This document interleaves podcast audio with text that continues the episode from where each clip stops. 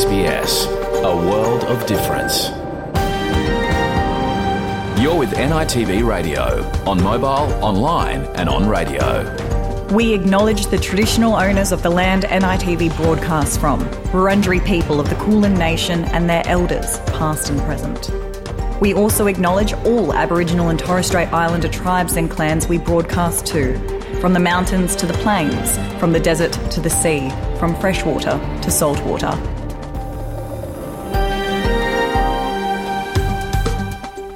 Yeah, man. Welcome to NITV Radio. Coming up in your program uh, this Wednesday, the 5th of April 2023, well, Parrtjima Festival of Light, the only authentic Aboriginal light and art festival of its kind in the world, is returning in Mparntwe, Alice Springs in just a couple of days, a couple of days' time.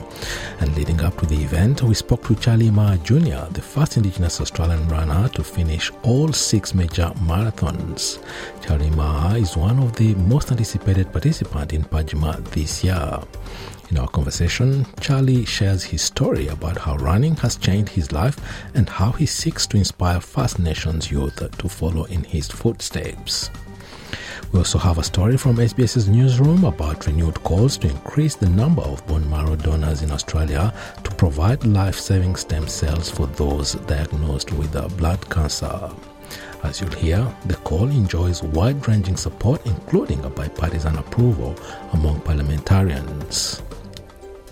On NITV Radio today, we also have a selection of stories that aired on NITV, including a call by the family of a New South Wales, Indi- New South Wales Indigenous man who died in custody for better health care for prisoners. The call comes after a coronial inquest found the death was preventable. Also from NITV, we have the story about a new program in New South Wales to increase Indigenous participation in cricket in men and women's sides. We'll develop all these stories and more after the latest news coming to you from Naarm on the Kulin Nation this Wednesday afternoon. Bertrand Tungandame Ngaya. I am Bertrand Tungandame. Australia Day 1972 saw the first Aboriginal embassy erected outside Parliament House. The native title legislation must be amended. And they've walked this land so many times before anybody came. I am sorry.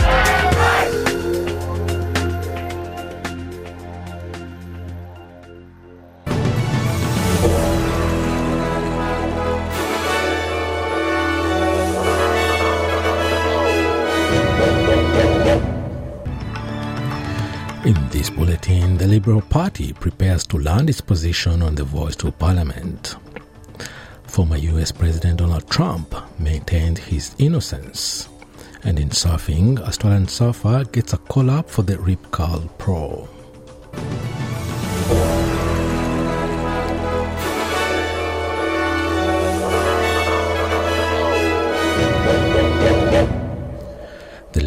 Party is preparing to land a formal position on the Indigenous Voice to Parliament referendum after months of debate with Labor over the proposal.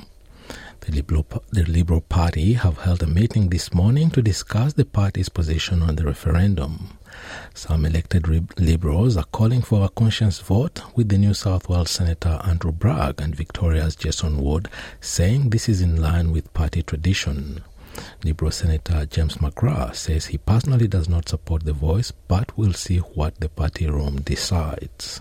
Well, let's just see what happens at the party room. Uh, it's good for the Liberal Party to get together and have a discussion about this very important issue. My views are on the record as, as, as opposing the voice, uh, but let's just see what, what comes out of party room. So, and let's look into the details of it. But um, I think we all want to help Indigenous Australians. Uh, I don't think a constitutional voice is, is the way to go. I think all Australians in the Constitution should be treated equally. A police officer who shot and killed an Indigenous teen has been dismissed by the Northern Territory Police Force over serious breaches of uh, discipline. Former police constable Zachary Rolfe killed 19 year old Kumanjai Walker in November 2019, shooting him three times, with the incident taking place in the remote community of Yuendumo, northwest of Alice Springs. He was later acquitted for the death of the Indigenous man. According to a statement from a Northern, Ter- Northern Territory police spokesperson, Rolfe's breaches were not related to the shooting itself. His father, Richard Rolfe, said that his son will appeal the decision. New South Wales Premier Chris Minns says Labor will keep its promise and begin a treaty process with the state's First Nations. The Minns government will govern in minority with 45 or 46 seats, with confidence and supply guaranteed by independent MPs Alex Greenwich, Greg Piper, and Joe McGirr. But speaking to reporters on a tour of Lismore in northern New South Wales, Mr. Minns has said a treaty is one of the promises the ALP made during the election campaign. He says it's the time it's time for New South Wales to move in that direction. It's a complicated process, and I note that Queensland and Victoria have been at it for over five years each and still haven't gotten to the stage where they've been able to enact or sign a treaty. But we're not going to be dissuaded by the complexity of the task. It just needs to be remembered that it could be signing treaty with over 150 different nations. Australia's banking regulator is calling for feedback from the public, including consumer and community groups, about the way it collects and distributes information about bank branch services across Australia. The Australian Prudential Regulation Authority says the number of physical bank branches in major cities fell by almost 30% in the five years to June 2022 and 29% in regional and remote areas. It's in response to the government's Regional Banking Task Force, which is assessing the impact of branch closures across stakeholders and communities. The Reserve Bank's decision to pause interest rate hikes has been criticized as not going far enough to address increasing living costs. After 10 consecutive rate rises, the RBA decided to hold interest rates steady to see how the economy would respond. Deputy Liberal leader Sussan Ley says more needs to be done to address the rising cost of living. Unfortunately, there is no reprieve from a continually rising cost of living, something that everyone is experiencing when they go to the supermarket, when they open their power bills, when they consider how they're going to get their family budget through this winter, and whether in fact they're going to have to choose between heating and eating. Australia's High Commissioner to the United Kingdom, Stephen Smith, has visited jailed WikiLeaks founder Julian Assange at a British prison. It's the first time since November 2019 that Mr. Assange has accepted a consular visit and the first time a High Commissioner has met with him behind bars. Mr. Smith told the ABC on his way to the prison that he was very keen to have a conversation with him and check on his health and well being. He also said he would attempt to see whether regular visits might be a feature of the relationship with Mr. Assange going forward. Assange continues to have espionage charges in the US and remains in London's Belmarsh prison, where he has been held since 2019 while fighting extradition proceedings. In Moscow, Russian President Vladimir Putin and Chinese leader Xi Jinping wrapped up Xi's second day in Moscow. They ended with a state dinner in the 15th century Palace of Facets that once served as a banquet hall for the Russian Tsars. The Chinese president says he has invited Mr. Putin to top level meeting of China's One Belt One Road regional initiative which seeks to extend China's influence through economic cooperation projects. 同时，我也邀请了普京总理。 I also invited President Putin to visit China this year. This year we will host the third Belt and Road meetings. We've held it twice. President Putin participated in the first two. Belt and Road has been an important cooperation that connects China and Russia. The two leaders declared they have signed a joint statement. Vladimir Putin remains on the International Criminal Court's wanted list after a warrant for his arrest was issued a few days ago. Former US President Donald Trump has addressed supporters in Florida after being charged with falsifying business records earlier in the day in New York City. Mr. Trump pleaded not guilty to 34 felony counts of falsifying business records in a history making moment for the United States. Indicted last week, the former president is the first ever sitting or former president to face criminal charges. Mr. Trump says he is innocent of all charges. The only crime that I have committed is to fearlessly defend our nation from those who seek to destroy it.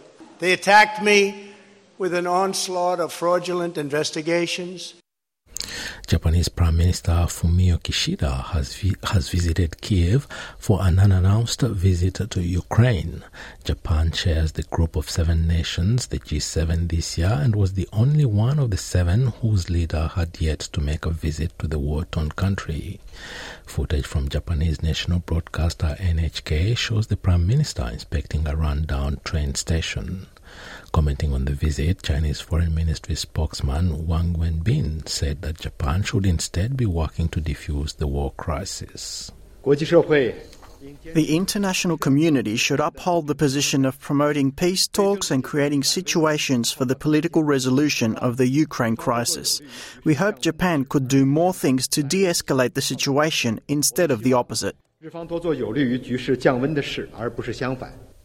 And back home, recognizing forced marriage as a form of family violence opens the door for victim survivors to get help, according to a new Monash University report. The report makes the case for Australia to reconsider how it classifies abuse and backs Victoria's decision to legally recognize forced marriage as a form of family violence.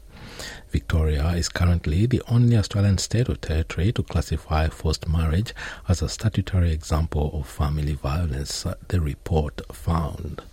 The study involved interviews and focus groups with more than 20 family violence and frontline service providers who said they could create clearer pathways for victim survivors since the law took effect in 2019. And to surfing, Australian surfer Morgan Cibilic will join the Rip Curl Pro field as an injury replacement, uh, stepping in for Brazilian Miguel Pupo, who was hurt at the last round in Portugal. Cibilic will have a tough welcome to the World Tour with two time former world champion John John Florence and fellow Hawaiian Barron Mamiya in his round one hit. Surfers at the Rip Curl Pro at Bells Beach in Victoria have had to cool their heels as the competition is called off again due to poor conditions. The next call to continue the competition will be made on Thursday morning, April the 6th. And now having a look at the weather around the country this Wednesday, Broome, partly cloudy 32, Perth, sunny morning 24, Adelaide, mostly sunny 29, Melbourne, cloudy 21, Hobart, a shower or 2 19, Albury, Wodonga, sunny 26, Canberra, mostly sunny 24, Wollongong, a shower or 2 23, Sydney, showers easing 25, Newcastle, also showers easing and 25 degree as well. Brisbane, mostly sunny, 32. Townsville, partly cloudy, 30 degrees. Cairns, possible shower, 31. Alice Springs, partly cloudy, 32. Darwin, partly cloudy, 33. And the Torres Strait Islands, a sunny day and a top of 30 degrees. And that is NITV Radio News.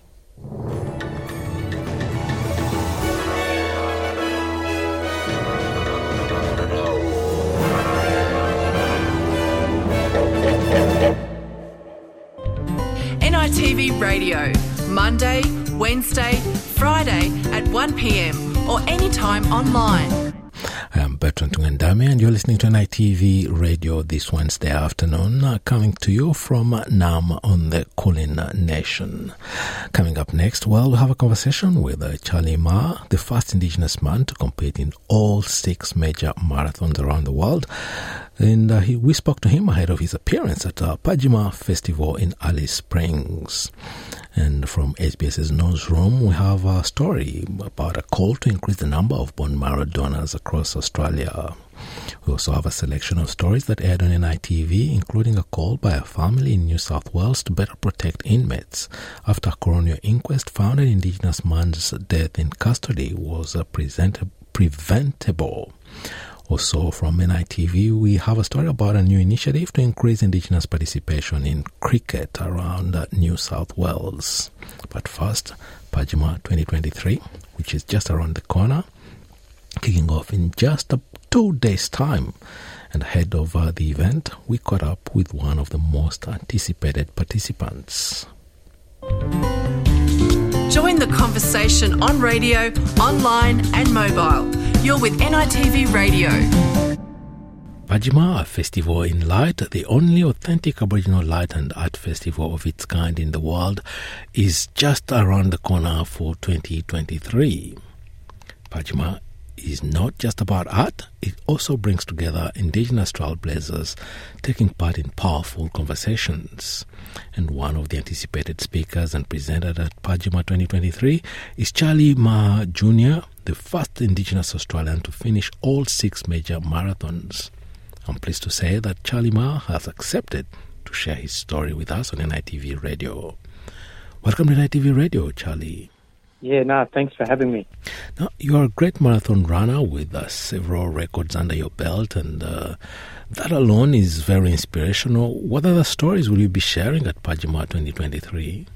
Yeah, well, it'll be just mainly talking about my journey. Obviously, I, I was born in Alice Springs, and a lot of my family are from, from which is Hermannsburg, which is 120 k's west of Alice Springs, um, west, western Arrowderman. So, growing up here in Alice and also spending a lot of time out bush with all my family, um, yeah, it's um, I reflect, you know, back on my journey on how I grew up and where I've, how far I've come, and the places that I've been to now, right across the world, as you said, and obviously I've I've tried my best to grab every opportunity that came my way. Um, so yeah, I'm, I'm really looking forward to being a part of the festival and sharing my story and journey. And like I said, I'm from Alice Springs, so um, yeah, it's it's very special to be able to have this opportunity to do this, and I'm very grateful of it as well. You're very humble, but your story is uh, very unique. You're one of the inaugural marathon runners in the Indigenous Marathon Project, was competing in New York and then going on to compete in uh, other cities. People don't just join the Indigenous Marathon Project for the sake of it, they join with a purpose. What was your purpose in joining the Marathon Project and uh, setting record after record thereafter? Yeah, well, I was, I was very lucky as a, as a kid. I had a very, very strong mother. Um, who kept myself and my siblings in the, you know, in the right direction. We didn't grow up with a lot, but uh, our faith is very strong, and that was her number one thing: having having faith and and family. It didn't matter what we had growing up, as long as we we loved each other, and you know, she told us she loved us, and we loved her, and and that's all all that ever mattered to us. We knew that if we were cared for, we could go on and do anything. You know, have that support from her mainly is, you know, is helped me to be the person I am today and the values that I've learnt along the way and and my culture and um, being respectful and listen to my elders and I've always tried my best to keep grounded and remember who I am and where I come from and she instilled a lot of that to us at a very young age and we've kind of carried it on. So yeah, as you said, it's it's quite difficult to do what I've done, but I've had a very strong purpose, and I've always I've always just wanted to make my mum proud, and um, you know, sadly she passed away two years ago, but her legacy lives on with me, and it, it always will. And I'm so grateful I've got all these opportunities, and she she she saw me you know, go away and, and run these marathons around the world. She did. She got very nervous because I was when I was going away, but she was also very proud to let people know that what I've done as well. So just to make her proud is, you know, that's all I ever wanted to do um, in life, just to repay her for what she did for myself and my siblings. You know, in return, to make her feel proud um, that she's helped me become a really strong man and role model and leader now to a lot of people, um, not only in Australia, but, you know, right across nationally as well now. So, um, you know, I'm, I'm very grateful and and very humbled to be able to do what I do, and I'll continue to do it for a very long time. So, yeah, very grateful. Yeah, it's sad the passing of your mom and uh, more recently the passing of your sister. Two key figures and role models in your life. I'm very sorry to hear about that. Yeah, so obviously my, my older sister passed away late last last last year in May as well. So growing up, I only trusted my mum and my older sister growing up, so I didn't trust anyone else to look after me. um, and yeah, when when my sister passed away, so suddenly with cancer last year, you know, was I had a purpose on why I'd do London and last year, and she's told me to do it. And uh, you know, I've, I've completed all six major marathons. It, it's yeah, it's, it's never been about myself. It's always been about other people, and that's how I grew up. It's always been make sure you look after each other and one another, and look out for others and make an impact on others. And and that's what my older sister did before she passed. She said, you know, this will be something positive and will help you through the healing process. You know, she didn't. Obviously, she she was going through a lot of pain and you know with her treatment and stuff, and um, but she always thought about others, just like our mum. Like I said, you know, we were grateful to have our mum, and she she helped us to be really good people and try our best. And the legacy goes on, obviously, with myself and uh, my siblings as well. So I'm very very lucky to be able to do what I do, and and yeah, very very giving of time to others and sharing my story and journey as well. Yeah, now running has been uh, life changing for you, especially participating in uh, the Indigenous Marathon Project. It's said that participants in the program commit to engage in promoting Indigenous health and uh, healthy living lifestyle. What was your commitment, or what have you been up to reflecting this commitment? Obviously, work with the Clontarf Foundation here in Alice Springs. Um, something that I've done for 15 odd years now, and I also have a purpose to guide young men into the right direction, like, um, and you know, to be good role models and leaders as well. So I have that life experiences that I can share to them, and what I try and tell anyone that I cross paths with is you put your mind to anything, you can achieve anything. Um, but you've got to give 100% in whatever you do, and whether it's running or education or yeah, anything you put your mind to. Um, that's what I try and you know let people know that everyone's good at something, so you just have to find that something. So, so that's what I do. You know, outside of running, is work with the Clontarf Foundation in Alice Springs, and and I, I also love spending time with my family, my kids, my wife, and um, as well. So, and, and I coach women's footy as well. So, wow. I always I just keep busy. I just I'd love love to keep busy, and I love giving and love love love love giving to others and um, making time and it's a part of my life. I, I believe that I've been given a gift, um, so I'll, I'll, try my best to share my what, what you know what what I know and through my experiences, and I just hope that I can inspire others to to do the same as well. Yeah, I can see your personal experience and your personal journey really influeing the youth, especially in your hometown of Alice Springs, a place that has been under media scrutiny lately for the wrong reasons, I might say, with the youth going off the rail. What would you say to the local youth of your hometown of Alice Springs? There's, there's, there's a lot of positive things that happen that don't get noticed as well. So I think a lot of people do a lot of positive things without people knowing about it. And there is, this is, I love Alice Springs. You know, I've been away for eight years and I've come back home now. So um, it's a great place to live. You know, the scenery is great, and like anywhere, there's always things happening. Um, you know, um, with the youth and and that kind of thing. I think for me, I, I just I try my very best to think of the positives and and for me to share my story and journey. You know, I, I hope that there are youths around that can hear my story and they can understand that I'm just just like them. Like I grew up here in Alice Springs and I got into trouble, but I found a direction in life and and I kind of just you know sometimes you just need that little spark to try and get you back, get you on track. And uh, I've always tried to think about the positive. I, am not on social media that much. Uh, I kind of stick or, stick clear of it. Yeah. Um, I just always just think of positive things that happen here and, you know, and share that with others. And that's why I'm doing, you know, being a part of the Parrtjima festivals because I want to share my story and journey and let people know that, you know, I come from Alice Springs and, and I've travelled the world by just my actions and I've grabbed every opportunity. So, you know, I think, you know, if we can share more of those stories, and, and that's just one of many. There's there's plenty of other stories, the positive stories around here in Alice Springs with people doing really, really great things as well. So if we can continue to share those stories and listen to those people on what they've done as well, it's it's only going to make it a better, you know, environment, and, and you know we can have hope for those youth or or anyone in general as well.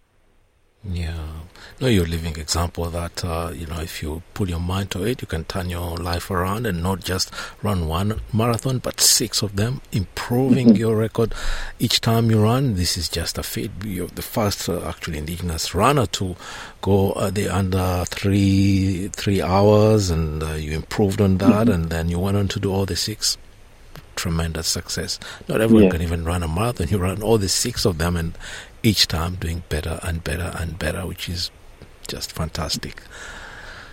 Now, Charlie, before I let you go, the mic is open to you. Any closing words that uh, you would like to add to our conversation? Oh, just I'd just like to thank yourself, and you know, I'm always I'm always happy to chat to anyone. Like, um, yeah, I've always got time for people.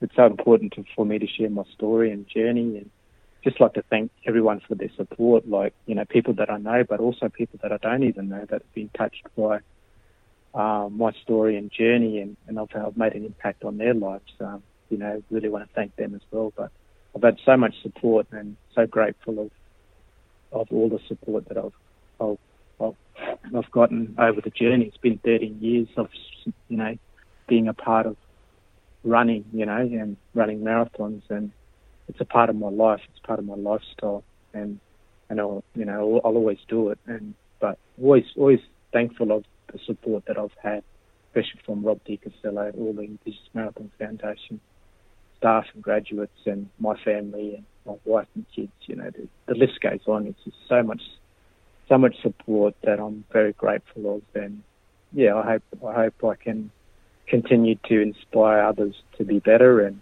healthier and look after themselves and their family as well, along, along, along the way as well. So, so thank you to everyone.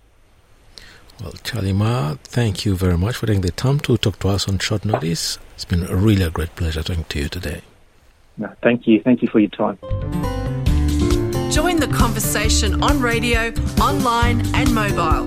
You're with NITV Radio. Now, coming up next, our selection of stories from NITV. Join the conversation on radio, online, and mobile. You're with NITV Radio.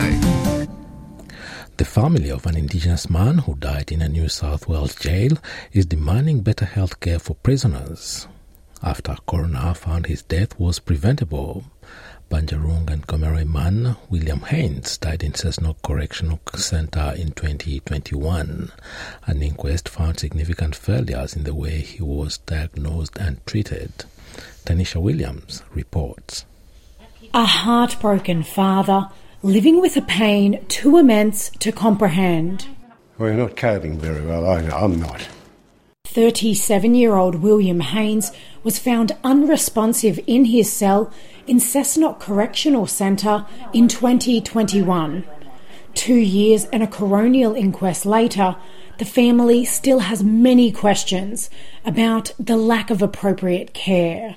And it's not William's fault. It wasn't William's fault. It was the fault of these government organisations. And if I've got to find a way to take them to court, make them be accountable for what they did, I'll find a way.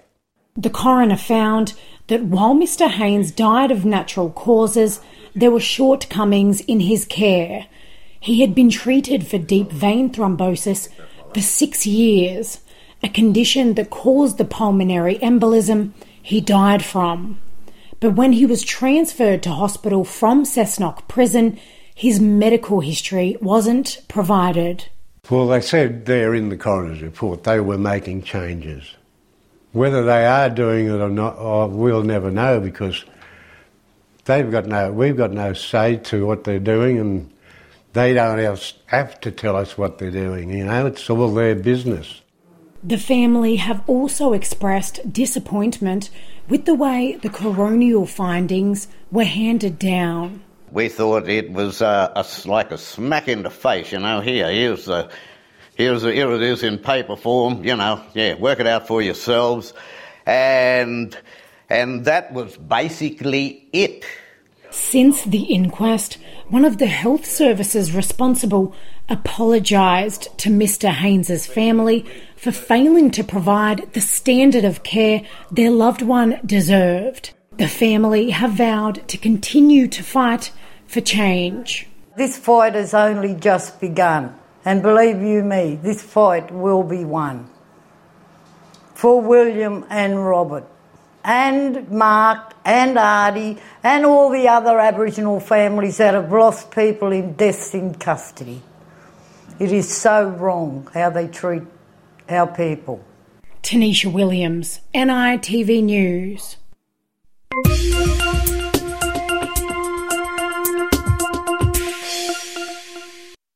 Now, only four Indigenous players are currently representing Australia in Test cricket across the men's and women's games. Determined to turn that around, a new Indigenous cricket program has been launched to try to get more First Nations players into the sport. Ricky Kirby has more. Indigenous high school students hitting the field at Cricket Central on Wangal Land in Sydney. It's part of a free program giving teens an opportunity to participate in a day of cricket and culture. I think it's good for like the mob to come around and talk about language, talk about culture, and get us involved using sport. I think that's good. Kicking off with a cricketised game of Noongar Awana, a ball hitting game played by First Nations peoples in the southwest region of Western Australia. Joining the students, Indigenous cricket stars Hannah Darlington and Tyron Lydiard, hoping to encourage the next generation of Indigenous cricketers. To see another good group coming out to Sydney is really special, and I think, yeah, as a, a proud Indigenous cricketer that's had the chances to play professionally, um, to be able to come back and, and give to a program like this is, is really important. So that's the beauty of these these type of um, events is you find unhidden talent and people that can play, and a lot of it's just natural talent. Uh, a lot of them never picked up a cricket ball or never picked up a bat, but just naturally good at it. Um, so if we further develop those skills and, and grow their skills and uh, help them learn the game, you just don't know what they could become. It's the last of three clinics put on across the state designed to get more First Nations kids playing the sport. Yeah, to have close to 200 kids um, engage in the program in our first sort of pilot phase um, is amazing, and we're looking forward to taking this to different corners of the state um, in the lead up to next cricket season as well. From teenagers who have never played before to high performance cricketers and everyone in between. It's really good. It's very like immersive, and they actually you can tell they care about what they're teaching, and it's just a good way to get us all involved. Aiming to make cricket a more welcoming place for Aboriginal and Torres Strait Islander people. Ricky Kirby, NITV News.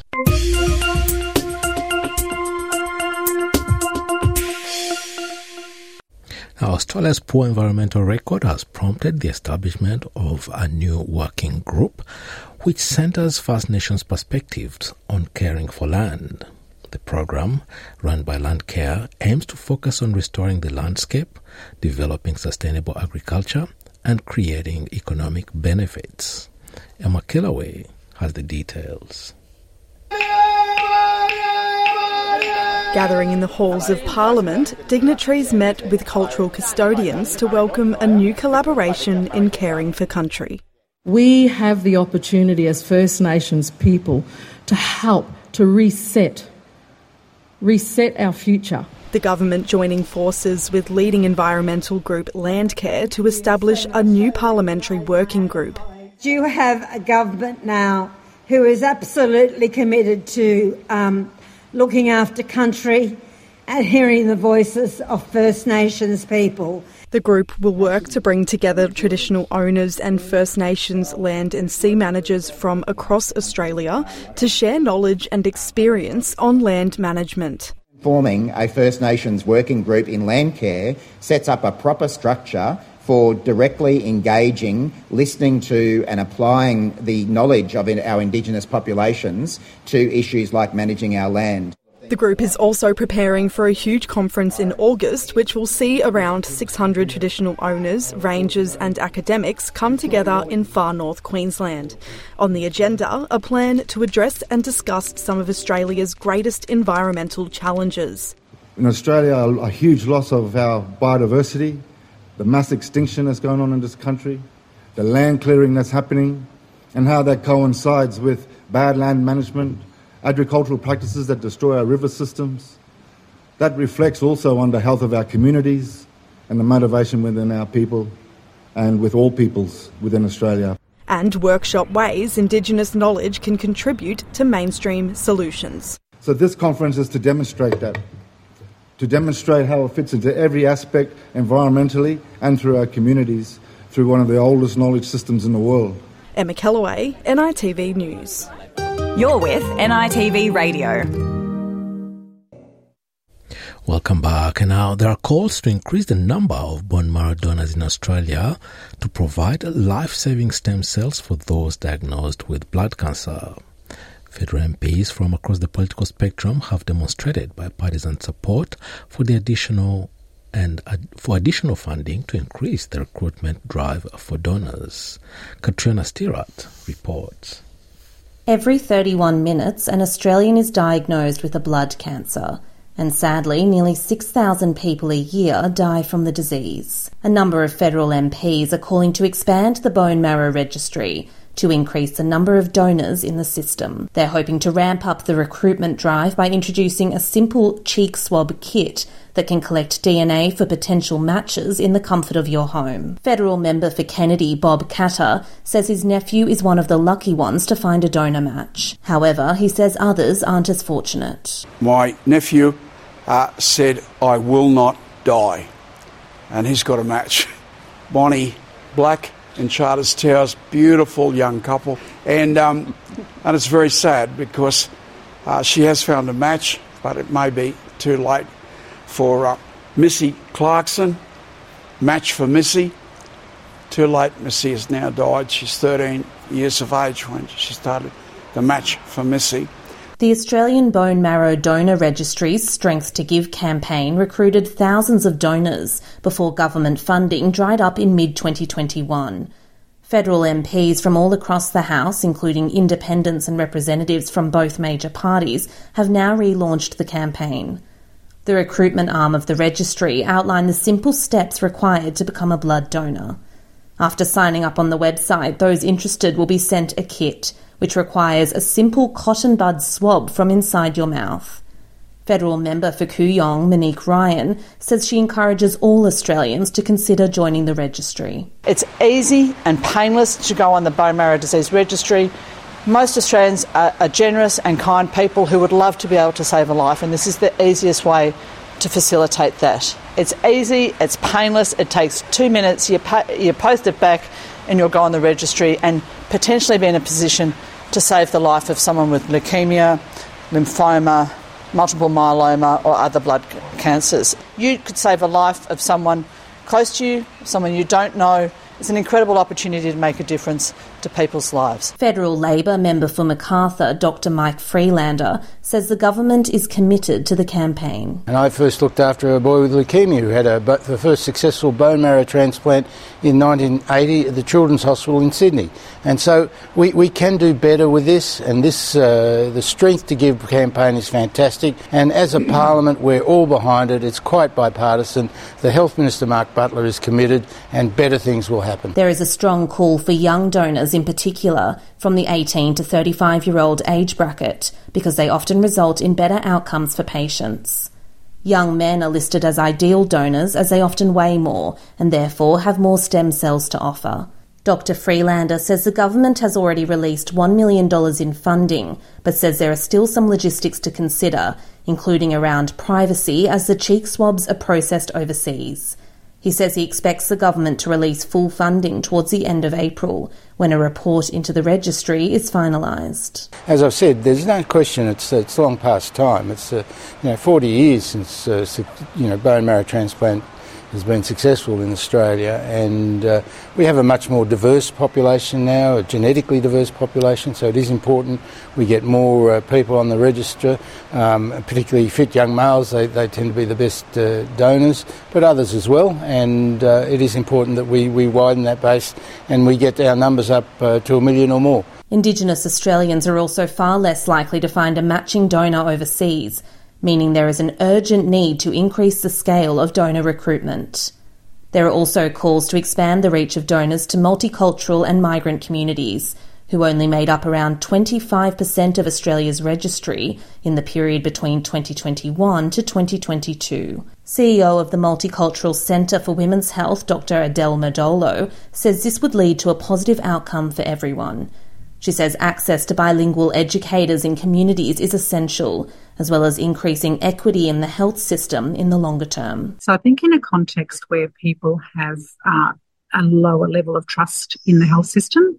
Um, and some, in some cases, there are really good reasons why people do have a lower level of trust in the health system because of their past experiences, um, because they might have used our health system and been treated inequitably, um, they're going to, of course, carry that um, belief into this issue as well. The Multicultural Centre for Women's Health ran a campaign using in language videos to educate communities about organ donation so that they could make more informed decisions. Dr. Murdolo says it's important to similarly consider culturally and gender safe practices when it comes to stem cell donations. So we've talked about multicultural communities in general, but there also are some gendered issues um, and you do need to adapt your education campaigns to specifically target women um, and their, you know, concerns.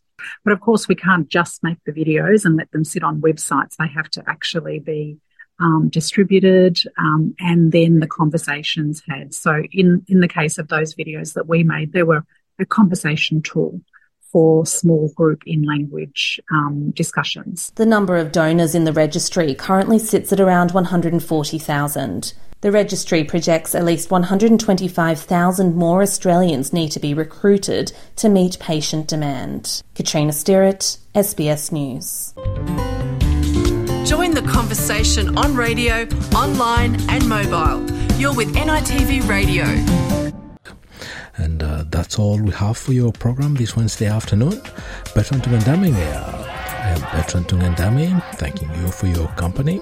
Till next time, bye for now. Yalu.